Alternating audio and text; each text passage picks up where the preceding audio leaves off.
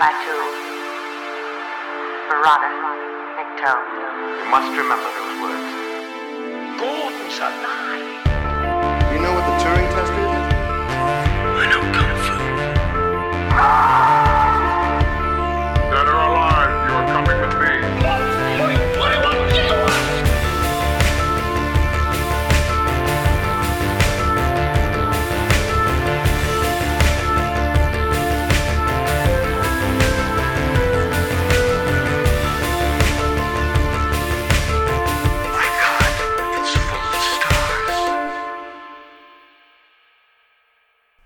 Ladies and gentlemen, welcome back to Stories Out of Time and Space.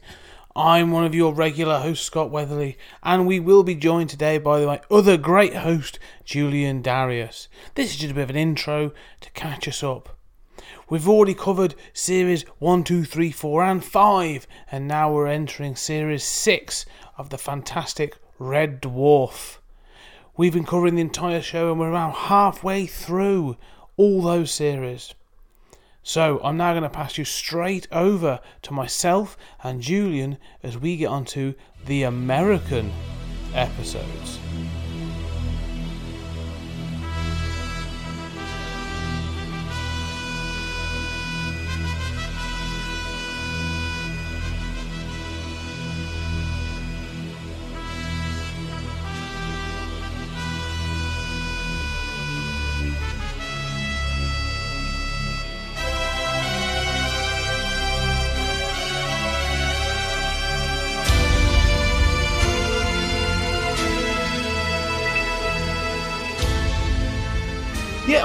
Talking about the American pilot because it's it's you know it does happen between these two. It it doesn't really influence anything that happens this side of the pond, but the only person um, it's well to say it's available. It's it's available on YouTube, you know, I, I I only find like a pretty poor quality version um, on on YouTube, um, but it sort of follows series one, episode one, episode to Mhm. an extent.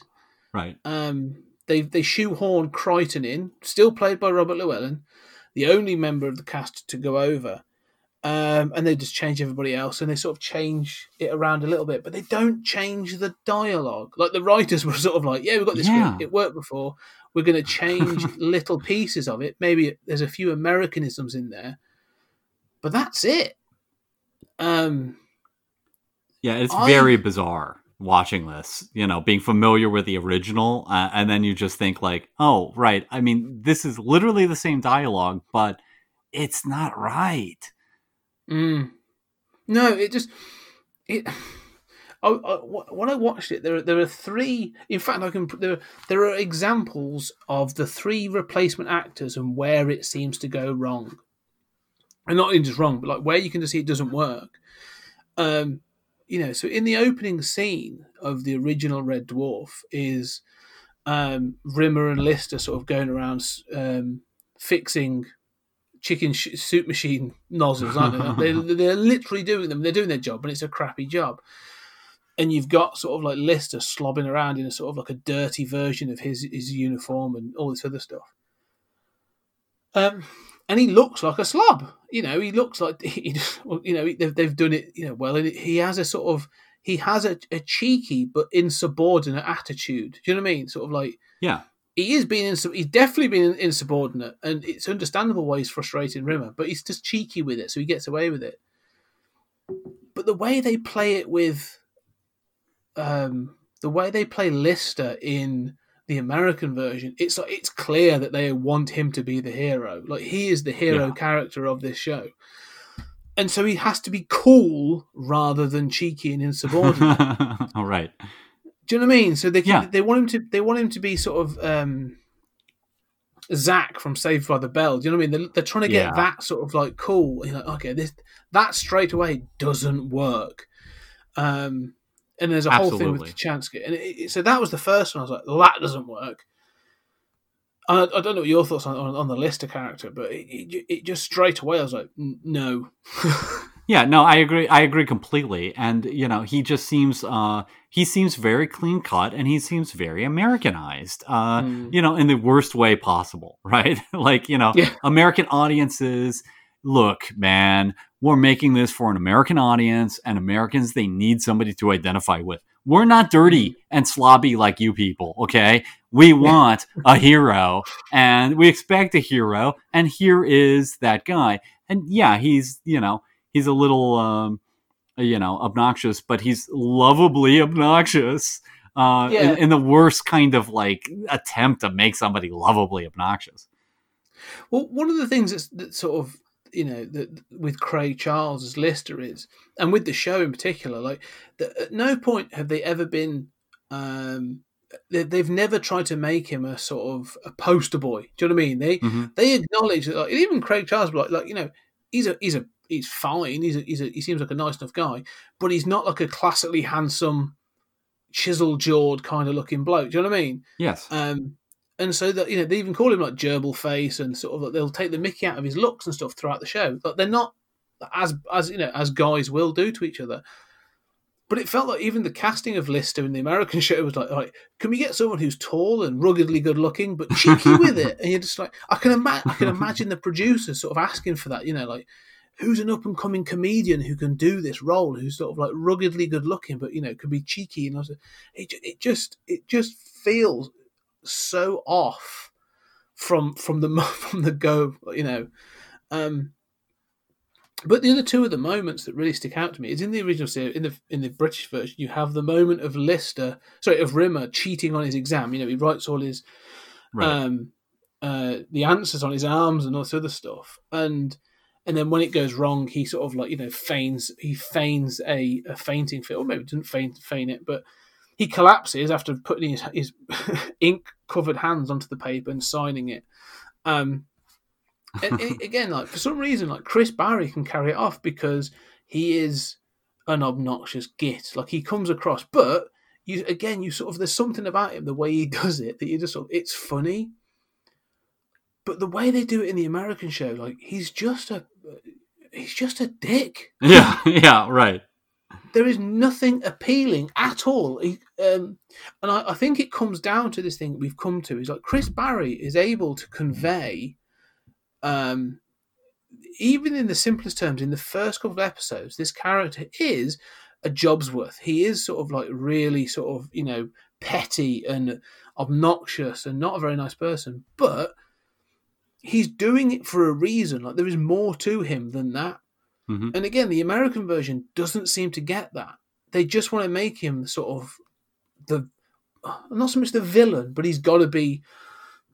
I I don't know. It just doesn't work again. He feels two dimensional. Like all they're focusing on is the obnoxiousness and the, and the horribleness and the pettiness of Rimmer, rather than giving him a bit of just even a glimmer of heart. Do you know what I mean?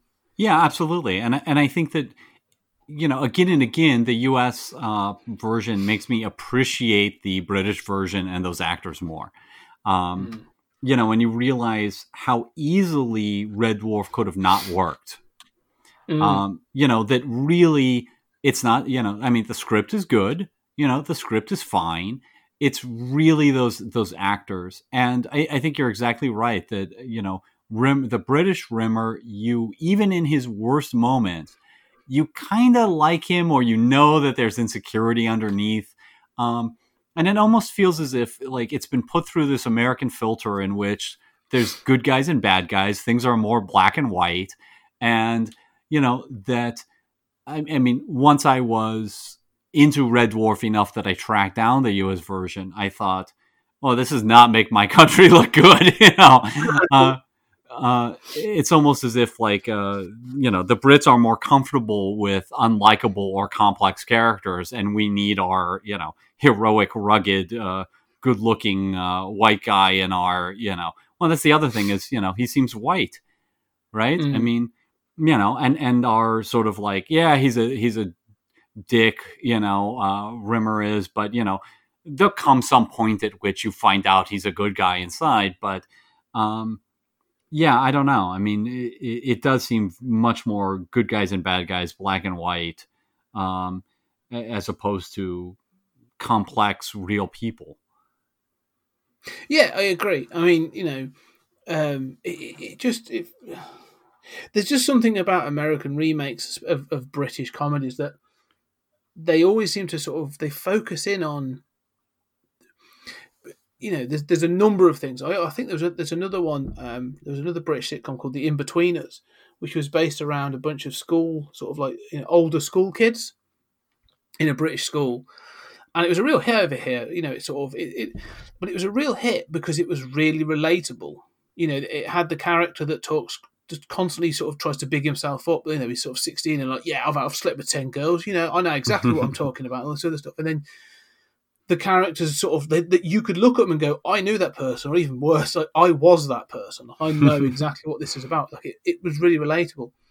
And then the Americans did it. And again, there was if you watch the American pilot of the Inbetweeners, um, it's exactly the same thing. Like they bring in exactly the same jokes and a lot of the same dialogue, but they, they can't transpose the characters because they focus almost in on either the best parts of the characters or the worst part of the characters, but not the whole character. Mm-hmm. And so the jokes don't work because you don't have the whole context in for them to work. Um, yeah, it's an, it's an interesting thing that seems to repeat itself. Um, and that's not to say Americans can't do comedy because obviously some of the most successful comedies can and are American. You know, um, you may not be a fan, but you, you know you got long running ones like Friends and Frasier and, and Cheers and all these other ones that you know have got had moments of greatness, but it's just just there's just a sort of a, a something missing in that translation. It gets literally gets lost in translation, I suppose. Um, and and this the Red Dwarf one really suffered from it. Yeah, I agree, and, it, it kind of reminds me of like, okay, you know, what are we gonna do? Uh, you know, well, who who are we gonna cast as Lister? Uh, uh, let's get Adam Sandler. You know, he does that kind of uh, uh, oddball uh, who's ultimately likable. You know, I mean, you just think, oh, geez, this is this is just bad news all over. Um, you know, and I think that um, you know, I mean, even in the comedies that you mentioned, they seem very clean cut. You know, and I think Mm. that um, you know, I, I uh, really enjoyed Fleabag. Um, Mm. you know, re- more much more recently. Um, you know, there's more room to do that kind of uh, unlikable, complex character in America now than there was then. But Mm. when you look back, I mean, you know, Cheers, yeah, I mean, people were drunks, but they're all ultimately good guys, right? They that Mm. show would not be comfortable doing either Lister or Rimmer. Um, and even in like the most successful translation of all time from British comedy is probably The Office. Um, Mm. And even there, all of the characters are sanitized. They're all made uh, much more likable. Um, you know, I mean, you know that the boss is terrible, but he's not a horrible, disgusting person who should never be allowed near anything. Uh, Yeah. You know, he's just a, a likable kind of, you know, hapless idiot, but he, you know, he's a good guy underneath, and the show does such pains to, to point that out. Whereas on the British version, he's just a terrible person through and through. you know, Yeah, yeah. The Ricky Gervais, uh, David Brent is is a vile person. I mean, he is he, he is in, in many ways the sort of like what you would expect the worst version of Rimmer to be. Um, you know, that sort of like yeah, just a, just a relentless um, egomaniac and utter prick. um, yeah, and I, I think there is there's, there is a level of sort of just we're we're more accepting. I think we've I think we've we've said it before on, on these episodes. Like the in British comedies, we are just more attuned to to laughing with and at vile characters. You know, Yeah, we- and- we and- and I think, just quite America- used to it.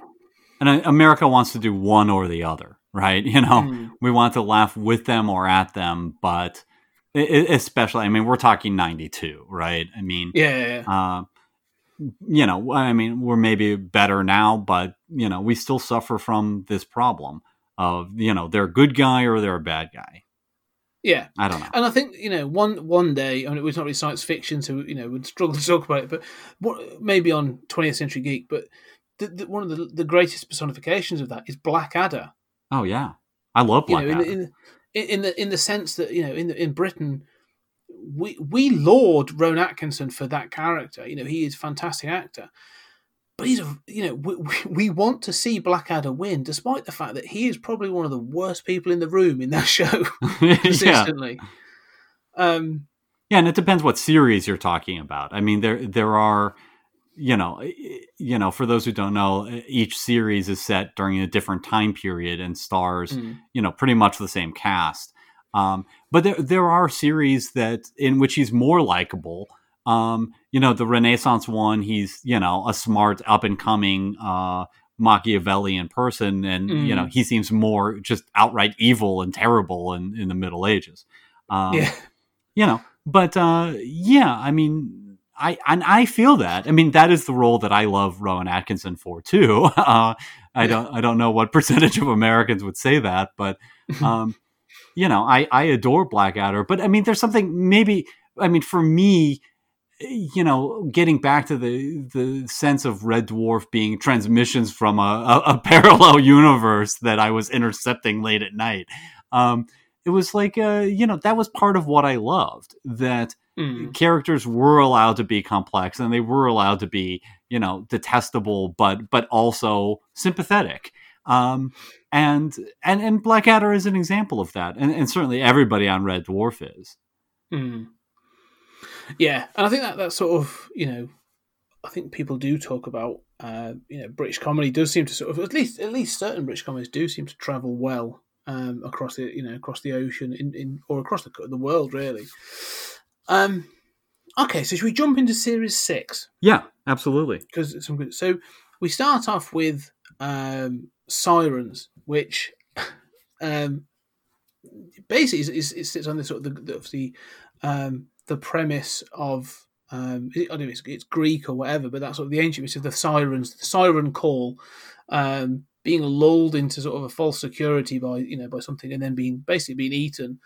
Um, and in this, they just sort of I can't remember if they've crashed or, or um, whatever, but they they they they are under siege from these creatures that are going to um, basically wants to suck their brains um, and can take the form, at least in the form of a hallucination, of anything that they will lull them into doing so. We we should actually highlight the, the uh, one other thing in this series. Though we've talked about sort of um, reboots or uh, setup changes. So there's a setup change for Series Six. Series Six actually starts with Lister coming out of stasis and having been in stasis for six months on on Starbug, and we actually find that they've lost Red Dwarf. Um, it was parked by a a blue a blue green moony thing, and it, but they can't find which blue green moony thing it was, and so it's wandered off.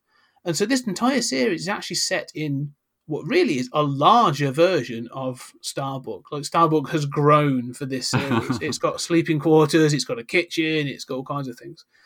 Um, so they they're trying to get back to. It really feels like they're trying to get back to that sort of the first couple of seasons where they had. You know, it wasn't as expansive, but they seem to go off and do more as well. So it's it's a really weird sort of less smaller sets on the ship, but more expansive stories, as, as it were.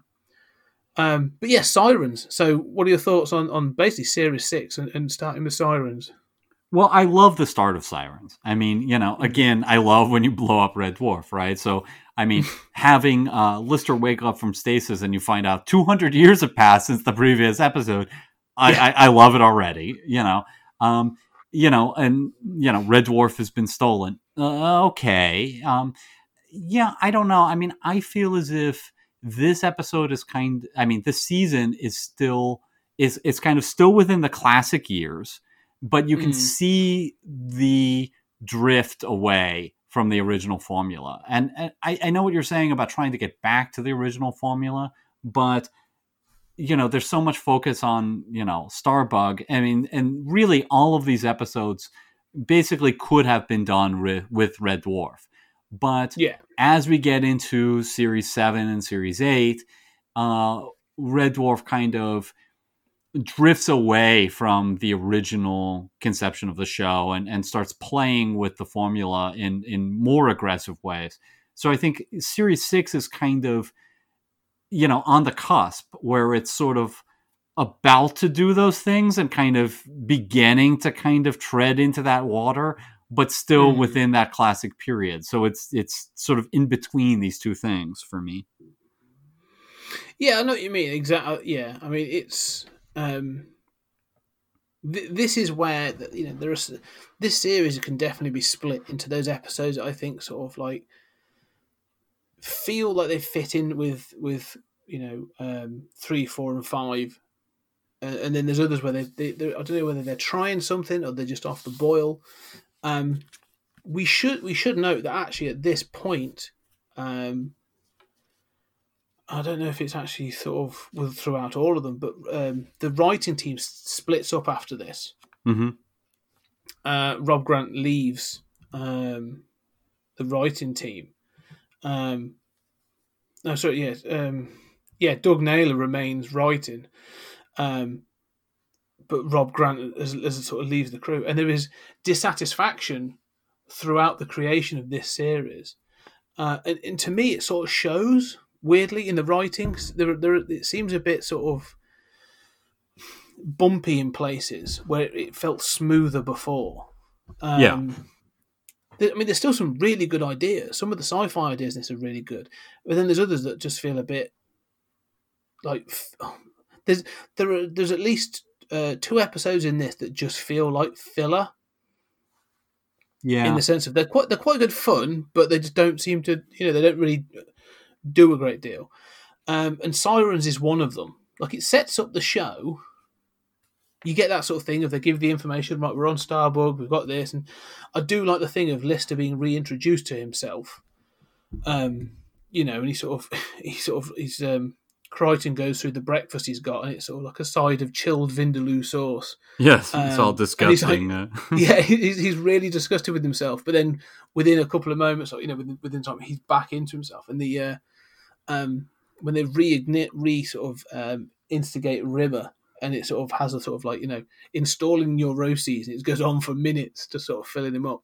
Um, Well, there's This- that very funny line as as he says, you know, he's looking at uh, what he does, and he says, like, you know, I'm absolutely dis-, he says, I'm I'm the disgusting person, and Kryten says, oh, I told you it would come back to you. Yeah, it's all coming back. Um, yeah, it, it is. There's, there's still some really good lines, but the whole thing with the sirens, it, it, it- it feels like they were like, okay, we've got to restart the series. We've really got to sort of re-baseline. So let's just sort of like monster of the week. You know, there we go. Um, and it does. They, they don't feel particularly interesting. You know, um, it- you know, I, I don't know. It's just, it's just sort of, it, to me, it's, it's not a great start to the series. It's, you know, it's re-baseline, but they're not. It's not a particularly memorable episode. Yeah, no, I agree. I, I, I don't think that it's great. Um, I, I maybe like it a little more than you do. I, I think Hmm. that one of the things that I feel negatively about is that all of the sirens' um, attempts to lure them one by one are so obviously a lie. You know, I mean, if I were in love with Kochanski and I suddenly saw her alive and you know in Mm. combat and about to, I, I think, oh yeah, remember those those illusion projecting sirens. You know, um, maybe this is too good to be true. But that doesn't mean that there aren't uh, moments of cleverness and, and of real humor. Uh, and I think that you know, like the the flaming meteorite that uh, you know isn't really there, and then Yes, really is, and you know the Mm. cleverness of like you know really is. Then the the second time it appears, and they say, well, you know. Uh, you know, the hold Rimmer bravely says, you know, of course it's a joke on Rimmer, you know, but hold course, you know, it's it's not real, you know, hold course uh, to the second uh, flaming meteorite, and you know, Kryten very cleverly points out, you know, like, well, not only is it getting hot in here, but you know, what if um, what if this one is real and the radar that doesn't show it is the illusion? I thought, oh, that that is clever. Um, yeah, yeah, and the it's same thing with like two listers later on. You know, I mean, there are moments of, of cleverness. there are. I mean, uh, that's what I mean by bumpy. But uh, you know, um, where it would have been smooth, I think before. It, it, it's sort of th- there are moments of this again, like you know, sort of certain moments. Because again, I, I like it when um, um, when, like you say, when Kryten, the, the, the first sort of flaming meteorite does pass through them, and um, Kryten sort of like initiates smug mode, um, and so yeah, little things like that, that, that are good. Um, but I, I think it's it's it just sort of um, it's fine. It's a very sort of fine episode. I think it's sort of it's it's for me it's just forgettable. I just find that I sort of I, I remember I've watched it and go oh yeah that's fine and then very quickly forget it. I mean one of the one of the things to highlight is Jenny Agutter appears in it as uh, Doctor Mamet, uh, Kryten's creator. Um, Which is a really bizarre sort of throwaway thing. So, oh wait, you got Jenny Agutter in this? That's bizarre. Um, and then she's in it for like literally minutes um, and makes him go into the trash compactor. Yeah. Um, so there's, uh, uh, yeah, I mean, so there are moments in this that I think are quite interesting. I mean, the, the, just just literally just jumped into my head. They, they start and finish this episode really then with you know um, the potential for um, what- I suppose it's like reality you know, hallucinations or tricks, isn't it? Because you get the sort of the reality bubbles in the final episode as well. That's very similar, um, which I, I do quite like that idea. Um, but yeah, no, I haven't really got a great deal to say about sirens, to be perfectly honest. Um, I, I do like the bit of uh, you know with the two listers that uh, they do the uh, trim the toenails test and then they do the play Guitar. get test Yeah. and the siren is too good. You know, it's how Lister believes that he can play uh, because it read his mind and so they know who to shoot. And you know, Lister says, "I resent you saving my life in this way." you, know?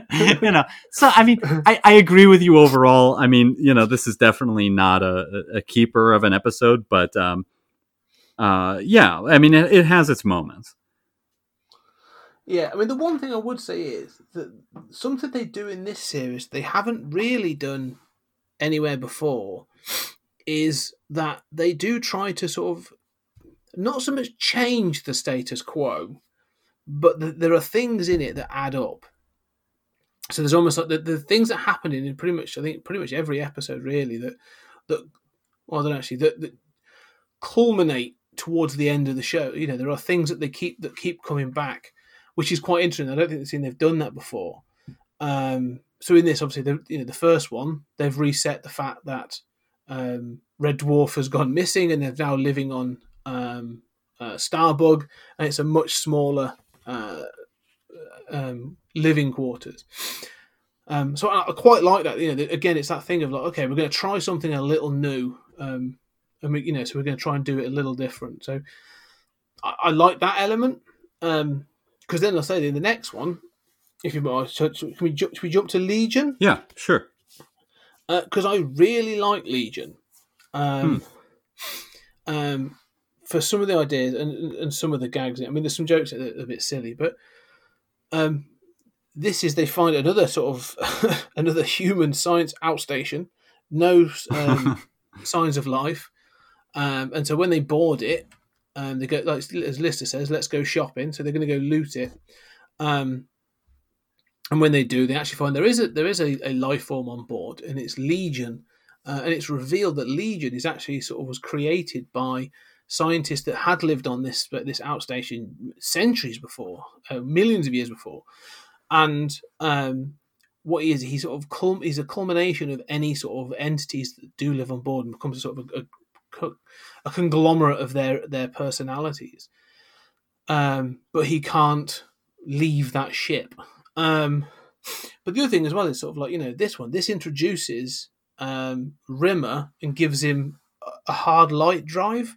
Mhm. So the upgrade Rimmer, I like the fact that he goes from when he's in his soft light drive, he has his red um, sort of padded jacket, and when he's in hard light drive, he then has his blue one.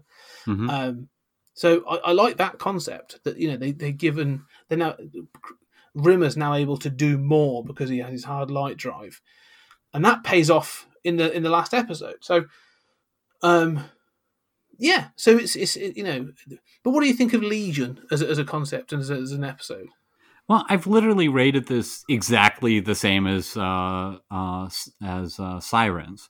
Um, You know, I mean, it, it's uh, slightly above average, um, but uh, you know, I mean, I think that for me, maybe the humor isn't as good here for me.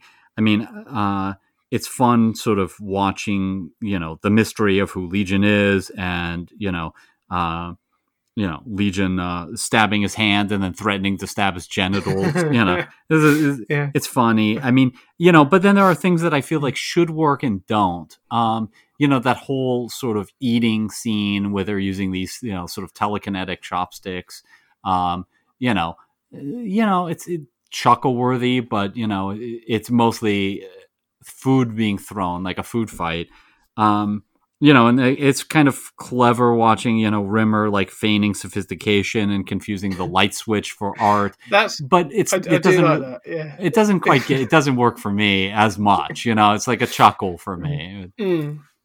I, I I always like because again it comes back to that sort of the thing of of Rimmer trying to be above his station, and I, I do like watching the awkwardness of that.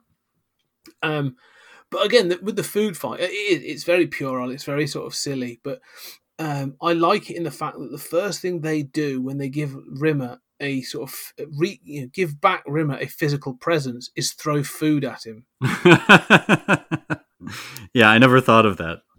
That that sort of that's always what I've enjoyed about that is like you know he's I've got I've got a hard light drive and Kryten's response is puncture puncture repair kit at the standby, um, and uh, yeah it's it, you know it's it's it's daft it is silly but I, I do like a lot of this because again I like the fact that they sort of they're perfect rooms they each get their perfect bedroom and and uh, you know they all talk about it and you get to see listers you know is this sort of like bachelor pad and it's all sort of perfect um, his out of tune guitar that he loves. Um, and when they're talking through it, and you hear uh, you hear Kryten's is sort of like a muck strewn mop club cupboard uh, uh, out the back somewhere.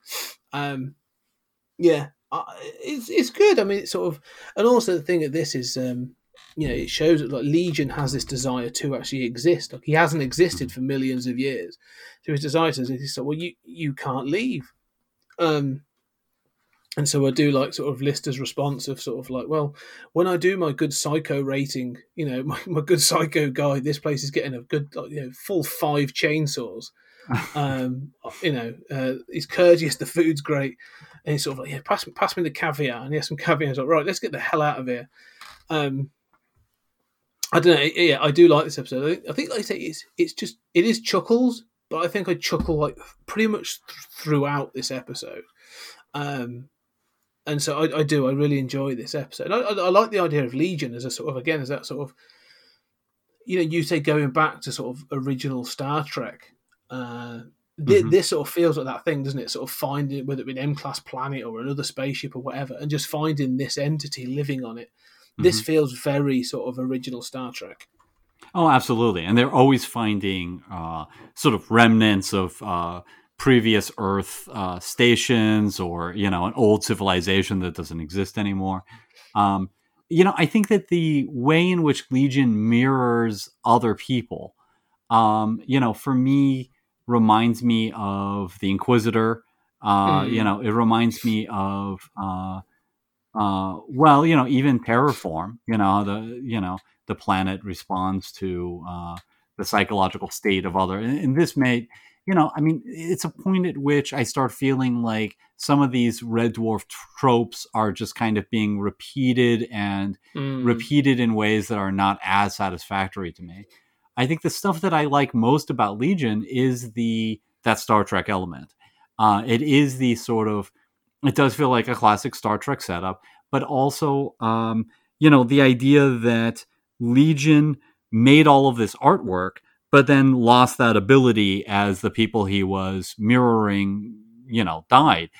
That I find fascinating, right? I like I want Mm. that story, but that's just like a touch near the end. Um, you know, and even at the end, you have the like star drive that they get, and it, um, yeah. goes wrong. yeah, I mean, it's like you know the uh, anti. There's you know like anti gravity pods in uh, in Robotech that uh, they activate and they just rip out through the SDF one, um, you know, and, and go out into space. Um, you know, and, and that's very clever. It's being used as you know real sci-fi there. Here, it's being used as a kind of a gag that like well, nothing we touch will ever work properly. You know, this is not going to work right. So, I mean, those elements that I like most in this episode are kind of the, the the sci-fi elements, the possibility of like a Legion show or not. I mean, not the FX X Men one, but you know, imagining like what it's been like for Legion to gain abilities and then lose them, um, and things like that. But I, I think the Mhm. episode overall, I find, you know, I mean, it's still better than better than average, but you know, this is a rare case where there are two kind of middling episodes for me in a row. Yeah, well, I think that sort of season six, series six gets that, doesn't it? A little bit. Like I said, but I, I actually I agree. I mean, you know, we we did sort of um, rib on the on the Inquisitor, and I suppose Legion deserves the same. And that really, when you think about it, if he's made if he's made up of the personalities of those that are around him on this on this space station, he still seems to be sort of an articulate, educated, um, you know, sophisticate, really Mhm. you know he, he knows about these foods he knows how to do all these different bits and pieces and gra- gra- granted that you know we get some of that knowledge from Kryten but he isn't he isn't displaying personality traits of the others at all Mhm.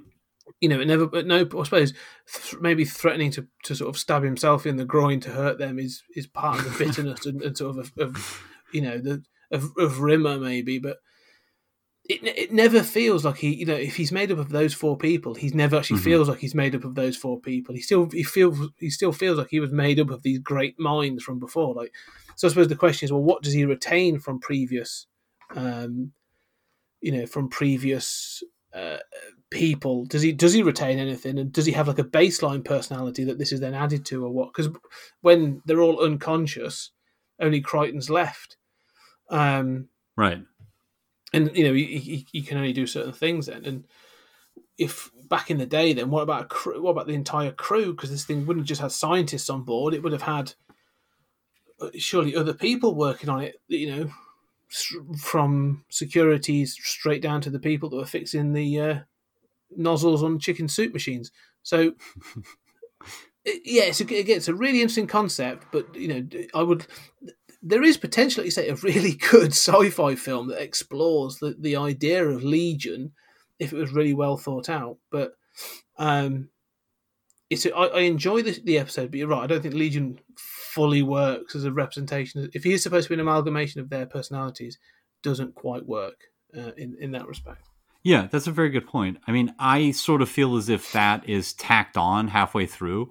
You know, there aren't really a lot of uh there's not it's not like there's a lot of foreshadowing where you know there there are gags associated with that foreshadowing and then you realize oh all right it's mirroring the crew Mm. no that that just is tacked on and then that becomes you know it's kind of clever how they get out of it by having you know Kryten knock the others out um you know uh, and then turn himself off um so i mean you know it, i mean it's not a bad episode but it, it just uh it does feel a little not fully thought out to me Mm. No, I agree. I could agree with that. Um, and so we, we do sort of move on to um, what I could describe then as a, as a as a holodeck episode, um, because we get Gunman of the Apocalypse, which which sees sort of the Red Dwarf crew going back to the Wild West via virtual reality. Um, when they get attacked, they have they've they've scav- scavenged or salvaged a, a virtual reality or AI. Actually, it's, it's an actual actual reality they call it um, machine. hmm Um, but then they are attacked by rogue simulants. Um, and this then adds more to the canon of what is needed later in the in the series because they're obviously building to this final episode. Um, when the simulants decide these simulants are basically we've met simulants before, not like these, but simulants are basically sort of droids that are designed for war and hate all humanity, and so they decide that they're going to up, upgrade Starbug so that they can be a bit of sport, and then they win. yeah um, which is is unusual. But then they, they have to fight. The simulants then fire off a uh, like a, a virus into the into this uh, computer that sort of traps their navicom and directs them straight at a moon, Mhm. and so they have to go back to the Wild West, and, and it goes from there. But I mean, what are your thoughts on this episode? Um, uh, I think it's a it's a relatively lackluster episode. Um, I mean, I I don't object to the rogue simulant thing. I mean, it, it's fun sort of seeing Kryten. The idea is that sort of like as the uh, rogue simulants have uh, you know uh, infected the the ship and the ship is heading to the moon. uh, It, it's very convoluted, right? Like Kryten Mhm. decides to infect himself, thinking it will kill him in order to analyze and purge the virus. Okay, you know, and so the way that displays itself is that uh, Kryten, um, you know, feels as if he's a sheriff fighting the, you know, what is it, the Apocalypse Boys, uh, Yeah. you know, which are death, war, famine, and pestilence, you know, from the, you know, from the uh, New Testament. Okay, why would Kryten think of it like this? Then they're using that, you know, uh, the AI, um, you know, equipment to go into Kryten's fantasy, and you know, okay, fun enough. I mean, it's fun seeing them, uh, it, you know, gunfight at the OK Corral. Uh, I mean, it, it's fun seeing that. I, I like seeing Kryten as a scared sheriff, but you know, again, better than the better than average. I mean, Red Dwarf's uh, worst episode is still, you know, better than the average of, of most shows, but um, I don't know that it has a lot to recommend it for me. No, I agree. It's one of those that sort of like it's a lot of the others, are, like I said, we've said before, are made up of skits and end up becoming a relatively good whole. You know, from those skits as an episode. I agree. This one, this one doesn't work. Mhm. You know, it's got some interesting moments. You know, the first bit where you see that sort of Lister's been spending a lot of time time in the actual reality machine, just to sort of basically sort of let off some frustration. You know, basically using tough sex with sort of like um, characters in the game. um, that, that that's quite funny and sort of like, you know seems to sort of fit in with the, with the character and stuff. And I, I like sort of um, Kryten's frustration when he's like, "Look, all I want to do is talk to him. and I've got to go into his bloody game." And he sort of has to pick a character and stuff. And that all seems, yeah, that's all fine. Um, yeah, but the whole thing with sort of the simulants and stuff, um, and and and the thing, it, I'm I'm getting to a point where I'm thinking like there's there's bits in this series where they knew what the last episode was going to be, and they had certain things that they wanted to do in the in the last episode, right. and so they sort of, they seem to be building up to that. But because they've never really done that before, they can't. They're not writing a serial. Do you know what I mean? So Yeah, yeah, yeah, yeah. it- it almost feels like they're trying to write a serial, but they're not. They don't know how. So if if you look at some of again, like to go to American shows, you can watch. Um, uh, um, I'll use the X Files. No, maybe the X Files is probably a bad example, but actually, I'll use Buffy. Buffy the Vampire Slayer as an example. Will have an overreaching arc across twenty some episodes. You know, something you know who the big bad was of of that season. And then throughout it you probably have individual episodes and then sort of like arc episodes and stuff. But even in the individual episode there'll be something that, that feeds in or sort of you know they'll touch base with that overreaching arc. And with this already by gunman of the apocalypse you sort of feel that okay well we've, re- we've re-established the baseline. Um you know we've lost red dwarf. Okay. With legion. Okay. Well we're going to give rimmer um, a hard light drive so we're going to upgrade him okay brilliant gunman of the apocalypse we're now going to upgrade uh, Starbug. You know, we're going to give it better technology. We're going to give it laser cannons. You're thinking, oh, okay, well, they seem to be doing a lot of stuff here, hmm but they're not. But they're not used to doing it, and so it feels forced. Yeah. know, well, okay. Well, how how are they going to get upgrades to uh, st- to Starbug? Oh, well, how about Rogue Simulants? Okay, well, what happens with that? How would they come across this? I don't know. It, it, it- at this point, I'm beginning to feel this series is sort of a little bit um shaky and and sort of you know not as like I say not as well written and maybe maybe that's what the arguments were over Yeah, it's possible. I mean, you know, for me, the individual. I mean, we're three episodes in. The individual episodes just are not good. Uh, No. I mean, they're not terrible, but you know, we haven't even mentioned like the the end of this episode is you know, uh, Kryten's guns have doves on them, which is a Mm. reference to his Dove programming that pacifies the virus. Oh, that really, you know, like never heard of that, and also so literal, like it's like a, I don't know, a bad uh, simulated reality story. Um, you know, the Apocalypse Gang erases their special skills, so you know, like Lister can't throw a knife anymore. You know, it's like okay, you have to believe they have special skills. I don't know how that works. You know, you've invented these special skills only to take them away. Um, you know, I don't know. Um, you know, I, I know what you're saying. Like, I kind of feel like at the end of the first episode, like, oh, you're gonna do a continuing story now. Um, it does feel at the end of that first episode like they're kind of announcing that they're doing that. Um, Mm. you know, like, oh, we're approaching a nebula. You know, it feels like they're going to do a continuing plot. And I don't expect it, especially given past seasons and that this is, you know, 93. I don't expect this to be a serialized story um, the way shows are now, right? Um, but I do expect it to be kind of like an odyssey of like, well, we're searching for Red Dwarf. I you know, like I know what you're saying about all these little things, you know, each episode kind of sets up another thing. Um, but it seems to me as if the one thing they need to do is have this be like an odyssey on the way to find Red Dwarf again. Um, Like we're searching for a Dwarf. They barely even mention Red Dwarf Yeah. through most Yeah. of these episodes, you know. So, I mean, I would rather they mention Red Dwarf and just, you know, give me uh, and, and don't uh, set up all these little things, if that makes sense. I mean, that would be more of a continuing episode, uh, continuing story.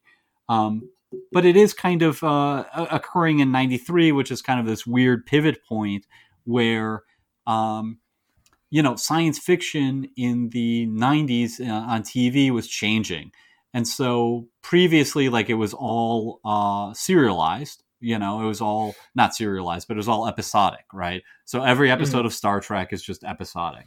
And then, you know, we're coming up on like, you know, Babylon 5. And Mm. then later on, we're going to get, you know, the revived Battlestar Galactica. And basically, like from then on, you have to do serialized story. You cannot do episodic story.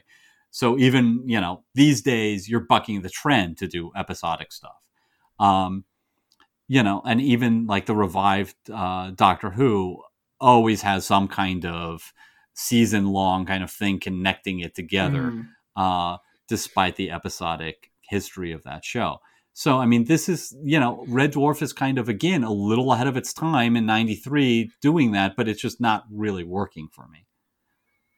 No, I agree. I, I definitely agree, and it feels more than ever watching it this time round. It felt that I felt that clunkiness, um, and, and so yeah, it, it's not. There's parts if if these episodes were just more, um, either episodic or like you said, look, and I I love the idea of that of it just being an odyssey, of you know they or they come across things, but like it's less about what they're gaining towards, um, because even like I say, you say about them sort of talking about Red Dwarf, it sort of becomes a bit of a the trope of this series is, is at the end of every episode they just go, "Oh, okay, well we better get you know we better get back onto what we were doing so we can go and find Red Dwarf, and then they do, and they're like, okay, well that's what you're going to do, um, and then the next season, the next episode, he's like I say, he's back to them sort of doing whatever, and at the end of the episode they'll mention we've got to find Red Dwarf. Um, yeah, and I find that it's really with Gunman, and that's that's where it sort of sits. I'm finding it's really clunky. Um, Mhm. I mean, there's bits that are fun, you know. Um, uh, I think Cat as the Riviera kid is is is you know is quite funny, um, but overall it's just not a great episode. Um, but I have to say the next episode, Emohawk, Poly, you know, Polymorph Two. Th- this is a is a real low point for me. Yes. Yeah. Um, Agreed. it it feels this is the episode like basically sort of they um they have yet another accident another crash in red dwarf and the, the oxy unit the oxygeneration unit uh, is, is, is broken so they've got to go and trade with a gelf settlement another thing like i say that we're not going to use aliens but we're going to have gelfs which is a genetic engineered life form which is genetically engineered by humans apparently for what purpose we don't know, but they seem to have settled in space as I don't know. They're aliens. Let's be honest. They're just meant to be aliens. Right. Um, so they go and sort of like trade with these Gelfs, and because of uh, we'll get into why, but a disagreement, they send a mini, well, basically, what a sort of a tame polymorph after the crew, and it doesn't work like the other one. You the, the other one did, because it brings back Ace Rimmer and it sort of brings back Duane Dibbley. And again, I know it's I know it's about you know it- the thing is it, it sort of it's telling when you watch this episode that when the polymorph attacks Rimmer and attacks Cat, and those two characters appear, the the the obviously the live studio audience's response is you know there's a cheer, way, and it feels like a boost, you know, and it almost feels to me a bit like they know that this series hasn't been great to date, so let's throw a couple of things in that people really love. But it doesn't even fit into the canon of what polymorphs do. right. like this one, this one physically changes them. Yes, it's very strange, isn't it? I mean, it's it's called. So there was a previous episode, Polymorph. Here you have Emohawk, Polymorph Two, um, but it's not. You know, I mean, it's it, it's not a sequel. It's using the concept of a shape changing thing, but instead of like feeding on their emotions and sucking out a part of their personality, it changes them uh, Mm. physically. Um, I don't know, and it's and also the entire point of the Emohawk is just. I mean, the thing you haven't said is that this Gelf is like it's a primitive kind of like Conan like society, you know, um, another kind of like Star Trek planet that they they gotta go down and get the dilith- dilithium crystals from. Um, and the Gelf chieftain wants to uh, have Lister marry his daughter, and okay, so that's kind of like good for a chuckle, but then they just run away, right? You know, like, and then Yeah. that that's over. We'll never see those that society again. It doesn't matter because the real um, conflict is that the chieftain releases his uh, polymorph creature that is a, in the shape of a falcon to you know go get them and get revenge and the rest of the episode is them fighting the the Emohawk that does not act like the previous polymorph i don't know what to say No, this is it. It's a really sort of confusing episode. Like the only point of this episode, and again, I I will will allude to what happens in that final episode, but th- this episode has no point.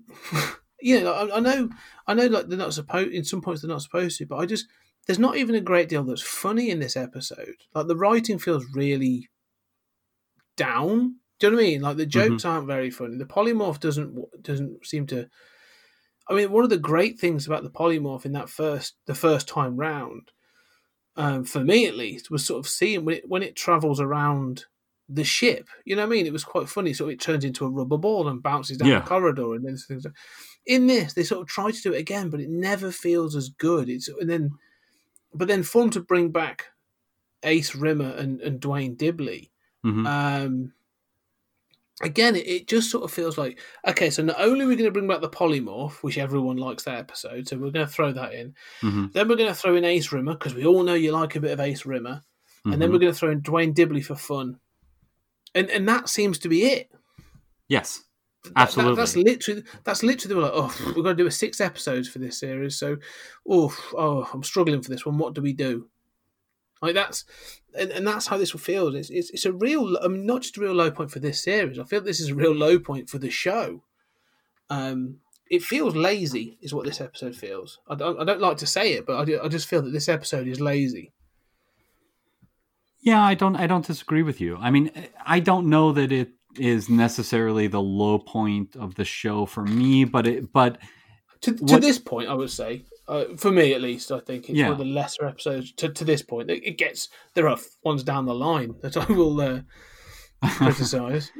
yeah, I mean, I know what you're saying. I mean, I I think for me like you know, if for me the problem isn't even this episode. And I you know, I agree with all of your criticisms of this episode, you know. I don't think that it's terrible, you know. I mean, I've certainly watched a lot of terrible sci-fi. Um I don't know that it's terrible. what is terrible for me is that we're four episodes into the season and all of them I thought thought were basically like you know around the six, you know, Mm. maybe like a five, you know, in this one. I mean, you know, um, the, I there have been episodes before that I thought were like, oh, okay, this has got to be the the worst episode so far.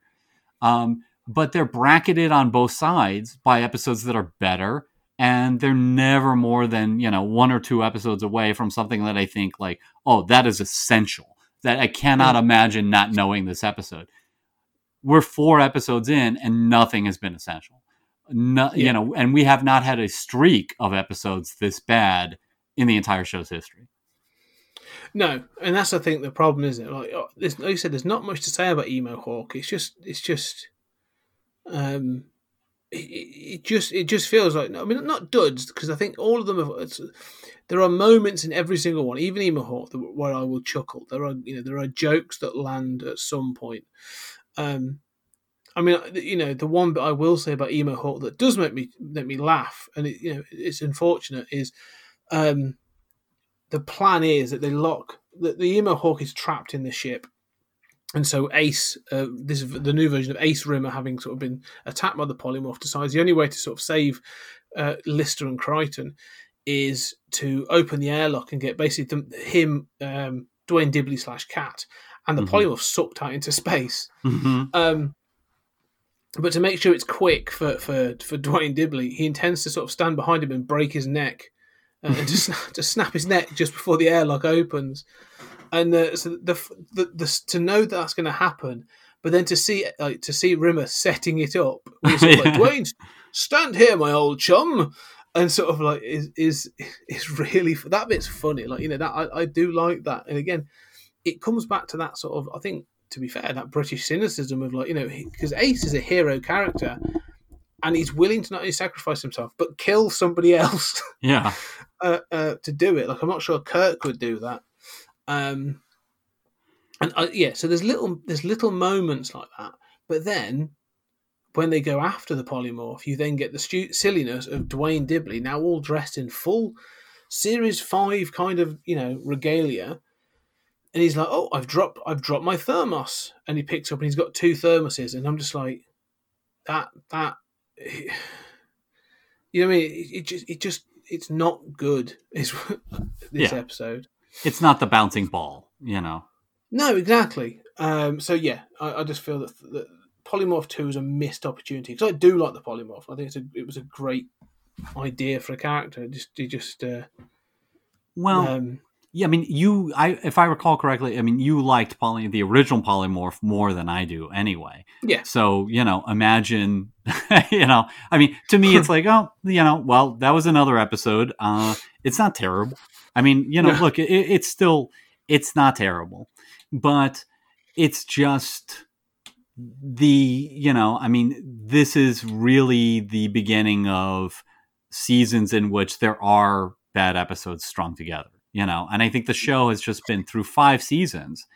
Um, every season just has two or three that I think are really just fantastic. Uh, I cannot imagine having not seen, and it's got plenty of others that I think are, uh, you know, high notes, and it maybe has one uh, episode that is on par with these first four. So it's, it's just the, that market change that is alarming to me. On the other hand, I really like Rimmerworld. yes. I was going to say it picks up with Rimmerworld, um, which is a lot of fun. I mean, this the, the concept for this, and again, it's whenever we get to Rimmer, I swear, it's just it's just, the, best, it's just the best character. Um, because again, you know, they they go back to the um, they they they go back to the uh, simulant ship, isn't it? They go back to the simulant ship that was damaged, uh, that they fought in Gunman of the Apocalypse, because they realise that the ship is actually loaded full of supplies, and it has a teleportation on there. So they've got a teleporter as well, which uh, um, I think comes up at some point. Um, so they do. So they have this thing, and then do, when they are trapped in, then they get attacked by a damaged simulant, and Rimmer escapes using the only escape pod on the on the simulant ship, Um, but in doing so, gets sucked into a black hole and sent off to a different planet where for him, it might be a well, for, for the dwarf crew, it may be a couple of hours before they get to pick him up. But for Right. him, it's going to be about 600 years. Um, but he does have terraforming and genetic seeding technology on the escape pod. And uh, yeah, it, it goes from there. Um, I, I, there are moments in this that are that are brilliant, absolute moments of of, of genius. I mean, like I say, um, Rimmerworld is is probably the high point of this series so far. Um, but yes, what are your thoughts on Rimmerworld? What do you like about it? Oh, I love it. I mean, I, I think this is, you know, this is a classic episode. You know, this is the best episode of the season for me. It is uh, on par. You know, finally, five episodes in, we have gotten one that is on par with the classic episodes of the previous seasons. Um, You know, I love the uh, the sort of world. The the idea is that you know, over these six hundred years, Rimmer has, you know, not only terraformed the planet, but created an entire society of Rimmers. Um, you know, and then you find out, uh, you know, it, it's sort of amusing. Like uh, they value cowardice. You know, Yeah. you know, um, you know, eh, when they when they um, pick up the rest of the Red Dwarf crew, you know, they say, you know. It, it's terrible. They did not even attempt to sell each other out. You know? That's a terrible negative um, you know, and then you find out Rimmer's been in prison for 557 years, you know, which is actually quite longer than I would imagine he would have stayed out of prison. I mean, you know, 43 years he made it. Um, but uh, he says, you know, he's surrounded by thousands of backstabbing Judases, you know, which again kind of connects to how Rimmer hates himself. Um, Mm. you know, you know, he obviously just detests himself.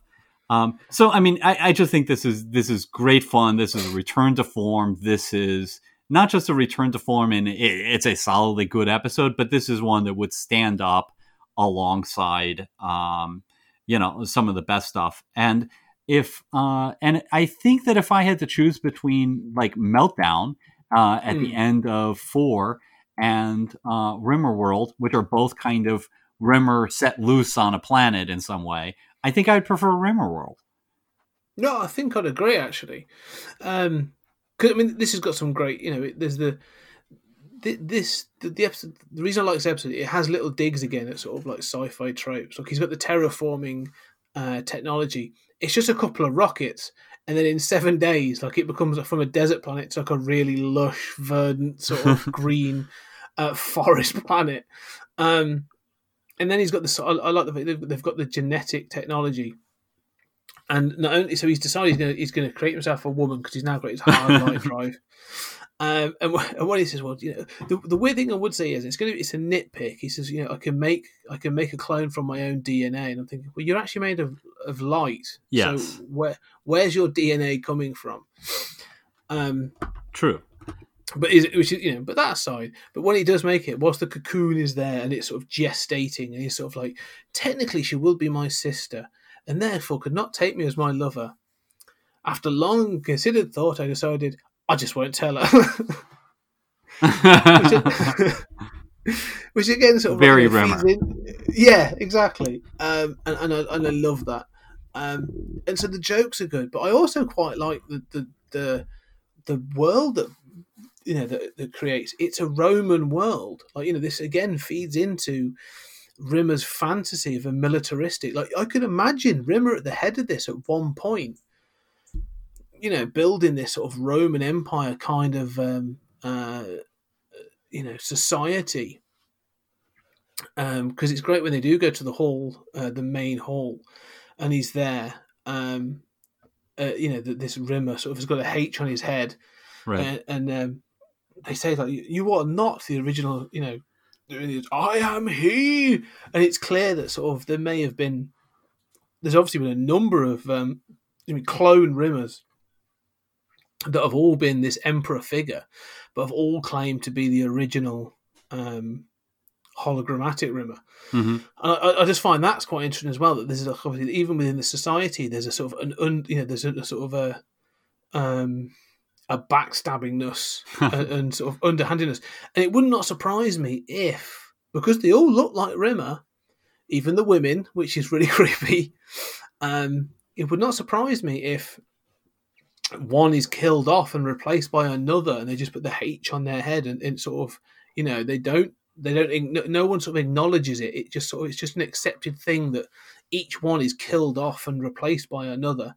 Yeah. Um, I kind of like that, but I also like the fact that, like I say, that he's got these two sort of beauties either side of him. But when he sort of pulls back the masks, it's sort of it is Chris Barrie's face uh, as Rimmer. so, Yeah, um, I mean, I, I I think that's clever. I found myself just, you know, maybe like a little twinge of being disturbed that maybe that hasn't aged as well. The idea of sort of like having a man uh, with with uh, depicted as a woman is is a joke, you know, sort of like there's a kind of like potential anti-trans reading to it that uh, you know I just had a sort of twinge. I, I, you know, I thought the same, but then I thought actually this is more about Rimmer's ego. Yes. And also probably his incompetence in that he can't get the genetic mixture right. right Um, yeah and uh, i mean i w- so but i do think that the you know way in which that h on his uh, forehead has evolved to become a symbol my god that's brilliant i mean you know and it's a throwaway idea but i am always in love with concepts of sort of cultural change and cultural deformation and i'm obvious and i tend to be more interested in those elements of stories than i am you know the characters and somebody you know deciding to man up or be a good dad or a good mom or Mm. whatever you know i mean i like these kind of broader points and you know it's not it's a subtle thing but that's also a sort of dig at you know religion and how things become invested in value and you know uh, you look back in history and you say, yeah, you know, that thing that the Pope wears in formal settings, yeah, that was a bib. That's how that Yeah. got started. You know, Like, you know um, and it's revered now. So I, I, it's a very small touch, but I really did love that.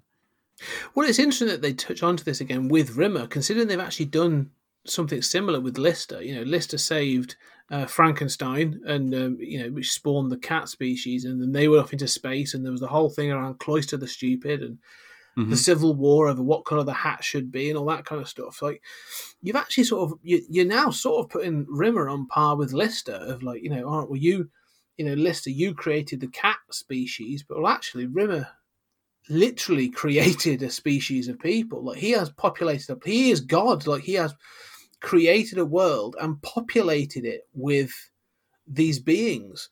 Um, and it's uh, you know it's, how you know the whole list of thing. Um, well, until recently, has never really been mentioned again. But I just Mhm. thought that was interesting as well. The sort of the difference between that that um, you know, as you said, sort of like the the way their look works. With Lister, he became a sort of a figure of you know a deity, a figure to be worshipped, and, and all this other stuff. With with Rimmer, he ends up in prison for 557 years with a, Right. with a set of with a set of sort of ever decreasing worry balls. Um, and again, so it's sort of I, I like that that they do sort of parallel the characters, but it really is that's exactly what would happen to Rimmer. is he would create a species and it would turn on him. Um, right. Yeah. I mean, and, and that's that same sort of theme from Terrorform and, and elsewhere, sort of like, mm, you know, Rimmer hates himself. It's not going to go well for him having multiple Rimmers.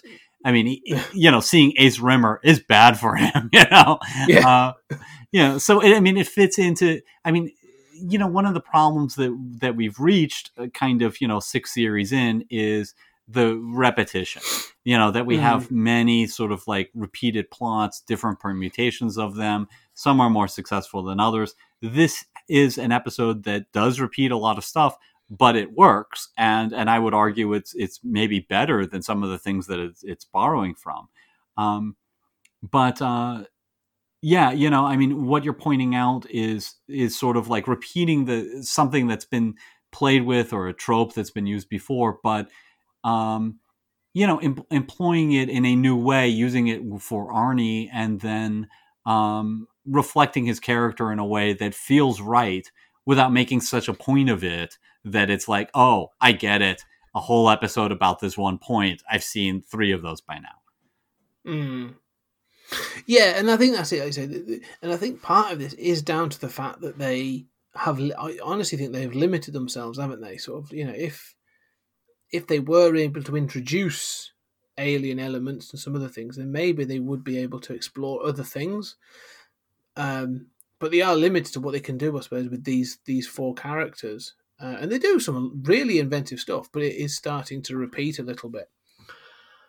Um, so that's Rimmerworld, but I do I do think it's a good episode. Well- and I do really enjoy it. Yeah, and, and I, I completely agree. I think it's a classic, and you know, it does end with you know, uh, Kryten's you know this uh, teleporter, right? And they teleport into the future where you know they're told, oh, you know, Rimmer's fine. Lister is in dem- danger now. Rimmerworld was weeks ago, so you know, just kind of tucked in to this episode that's already great. You have one of those sort of like future echoes moments that the show excels in and does so well. Yes, and I, again, I was going to say, you know, what I said about all the each episode seems to throw in something towards this last episode. Um, this is where sort of like so with Emohawk, I'm gonna we'll get to a minute, but with Emohawk, um, that you know they get their traits, and Lister sort of uh, sorry, Kryten says at the end of it, well, you know, we've got it, we've got the Emohawk, we've got its DNA, we can return, um, you know, you to your former selves, and they actually say to. Uh, they say to uh, Rimmer, Rimmer, do you want to be returned? He's not going to just stay as Ace for, for another week. Mm-hmm. Now we've heard, we've seen that he's continued his snidiness and all this other stuff, and he's obviously been in prison for for uh, some time. But there's obviously this element of him being able sort of so he has he's been back as Ace and he has shown some bravery. So to me, I'm like, oh, okay, maybe that's something. With Rimmerworld, yes, it shows this future echo of Lister is now in. They said this. We're now concerned about the hideous uh, thing that's happened to Lister, and you're left, and that is, yeah, where am I? And then we jump to the final episode of of the series, um, and again, it, it's I would say that it's a it's above average. It's okay. It's pretty it's pretty good. It's a bit of a mixed bag. Um, I I do like this thing at the beginning though with the reality bubbles Mm-hmm. when they're trying to get to the so they're trying to get to a ship that has some potential technology that could really be helpful. It's a time travel technology, um, but they've got to get through this reality bubble field, and some of these are quite funny. Um, but yeah, but, anyway, but what are you what are your your thoughts on sort of out of time, especially as it's sort of uh, as we're coming to the end of the series? Uh, well, I agree. It's it, it's better than those first four episodes. Um, I don't think that it's quite a classic in in the way that Rimmerworld is. I mean, I, Rimmerworld is the best of the season. Out of Time has the potential to be that good, but it doesn't quite come together. You know, like it's Mm. got a lot of elements, and I think especially watching the sixth season. I, you know, having gone through, I, I don't want to say trudge through those first four episodes because they're not that bad, but you know, Rimmerworld is great. Out of Time, I want it to be better than it than it really is. Um, you know, and I think it's just, uh, you know, it doesn't seem to kind of come together as a coherent episode, but it's got a lot that's really good. Um, Mm. And you know, I mean, you mentioned, you know, even just the beginning. Um, you know, you know, it has nothing to do with the episode, but Rimmer, uh, you know, announces that, uh, you know, to raise, raise morale, they're going to, you know, sort of like have a, a Seinfeld esque kind of airing of grievances. And he Yeah. goes around and berates every member of the crew and then says, well, that's enough for today. and it, it's a silly gag. It has nothing to do with the episode, but, uh, but it works and it's funny. Yeah, I, I do like that. He, he just goes off on it. Do you know what I really hate about Lister? and then that's and that's sort of just it. Yeah, it's uh, it is a good gag. Um, but yeah, again, like I say, some of the silliness in it as well. Sort of like this. I said, I said before, like the reality bubbles. Like, you know, the whole bit when when the cats disappeared, or they think the cats disappeared, and um, but the the the, the main one being that they find out that um, Lister is a robot, or Lister is a droid Mhm. um, and he's you know he's a he's a uh, a three thousand series, uh, le- lesser than than Kryten's a four thousand series, and I like there's, there's a concept in there that I kind of like when they actually say Rimmer actually says it. "Well, Why does he look more advanced than you? Like you know, why does he Mhm. look more sophisticated? And I kind of like Kryten's response. Is sort of like, well, basically, they obviously went for the three thousand series, and people humans didn't feel comfortable with with androids that looked that that human. So, so basically, they they backtracked and made Kryten. So he looks like he looks like that out of choice. Um, and weirdly, I like that as a bit of a backstory. Like you know, Kryten isn't um, what's the word? For? Isn't restricted. He isn't. He isn't. You know, like poor technology. Like his face and him being angular is actually a choice. Like it Mhm. wasn't. It's not a flaw. It's actually yeah. We chose to make it look like that because people feel more comfortable looking at something that doesn't look so human. Um, and for some, but knowing that, I kind of I don't know. I kind of like that information. Yeah, I mean, I, I like that idea. I kind of feel as if it is a sort of retcon. Like, I, I feel as if I've seen that a lot of times to explain why, like, um, you know, why do you have uh, a more advanced uh, uh, Android showing up, you know, in continuity prior to, you know, uh, a, a- a future one that was that seems you know more clumsy. Um, and and I think there are elements. I mean, there's something like that in Blade Runner too, of sort of you know the you know wanting the more advanced models that the more advanced models were sort of too human. Um, so I mean, yeah, I, I'm not bothered by it. I think it's interesting, but it immediately strikes me as like, oh, well, that's your explanation for why Lister looks human, and you know, uh, and in, in its order to to get into the main joke, which is you know, um, and I, and I think it works quite well, quite quite well, even though it's not you know. The, you know the problem with this episode is that it's not all one story right it's bits and Mm. pieces and so this piece works really well. It's uh, Lister, um, you know, has been discovered to be a robot, which you later find out is because of this, I think, pretty smart idea of like reality mines.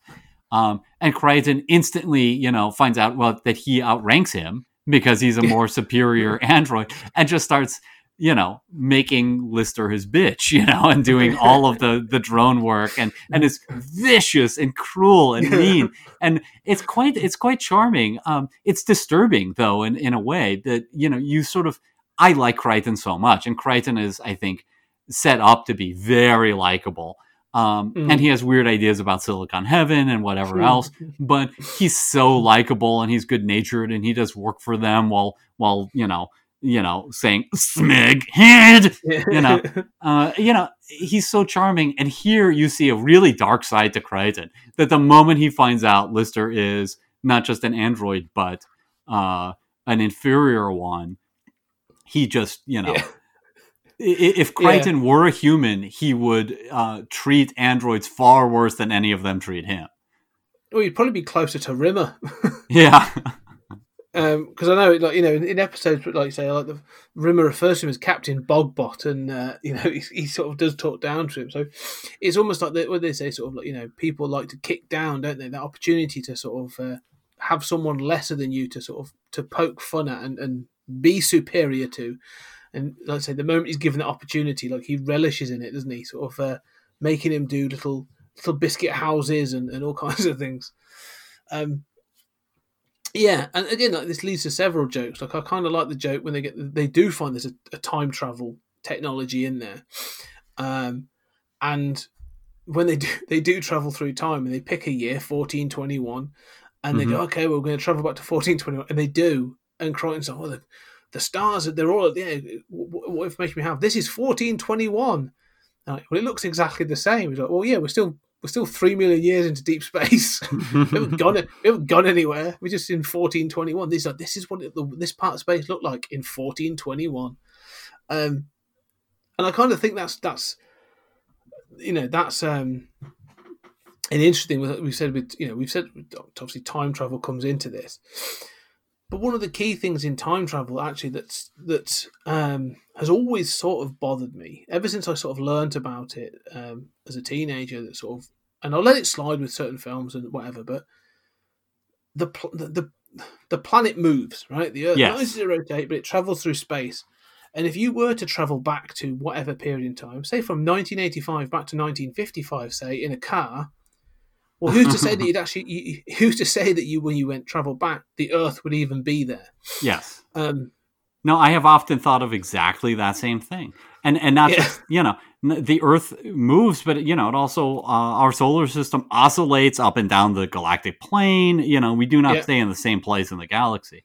Um, you know, yeah, and it's like, yep. Every time you travel back in time, you're you should be materializing in like the void between solar systems. You know, uh, Um, but they address that in this episode because Yeah. eventually, what they, we we meet their future. We do meet the that we'll get to. In fact, we meet the future Red Dwarf crew, and what they're doing is they've combined the time machine with the teleporter that they got from the simulant ship. So they do combine the two to be able to travel not just any when but anywhere. mhm. Um, and one of the things I like about this most is being given this technology, the crew don't go back to Earth and stay there. You know what I mean? They don't sort of like listed sort of thing of going and finding Kochanski and is is you know having his farm on Fiji and all this other stuff. I mean, granted, he becomes well, as we say, he becomes a brain in a jar. right. But like none of that seems to be sort of like now they've got this technology. They just abuse the technology. Like, they don't just use it to go home and stay home. They just travel through space and time abusing this technology, um, or at least not really abusing it, but just using it for their own vices and their own pleasure. And I sort of find that again, sort of. You know, this crew, they're not supposed to be moral, are they? That, that's the thing. They're not a, a sort of a center of morality or anything but they could be corrupted further. So, you know, is is that a fair shout that actually that's exactly what they would happen in sort of 20, 30 years' time? Yeah, and it fits into what you were saying about sort of like be careful what you wish for, right? You know that Yeah. that uh, that kind of trope that every time they get something, it, it works out badly. It's and and they're quite disgusted by their future selves.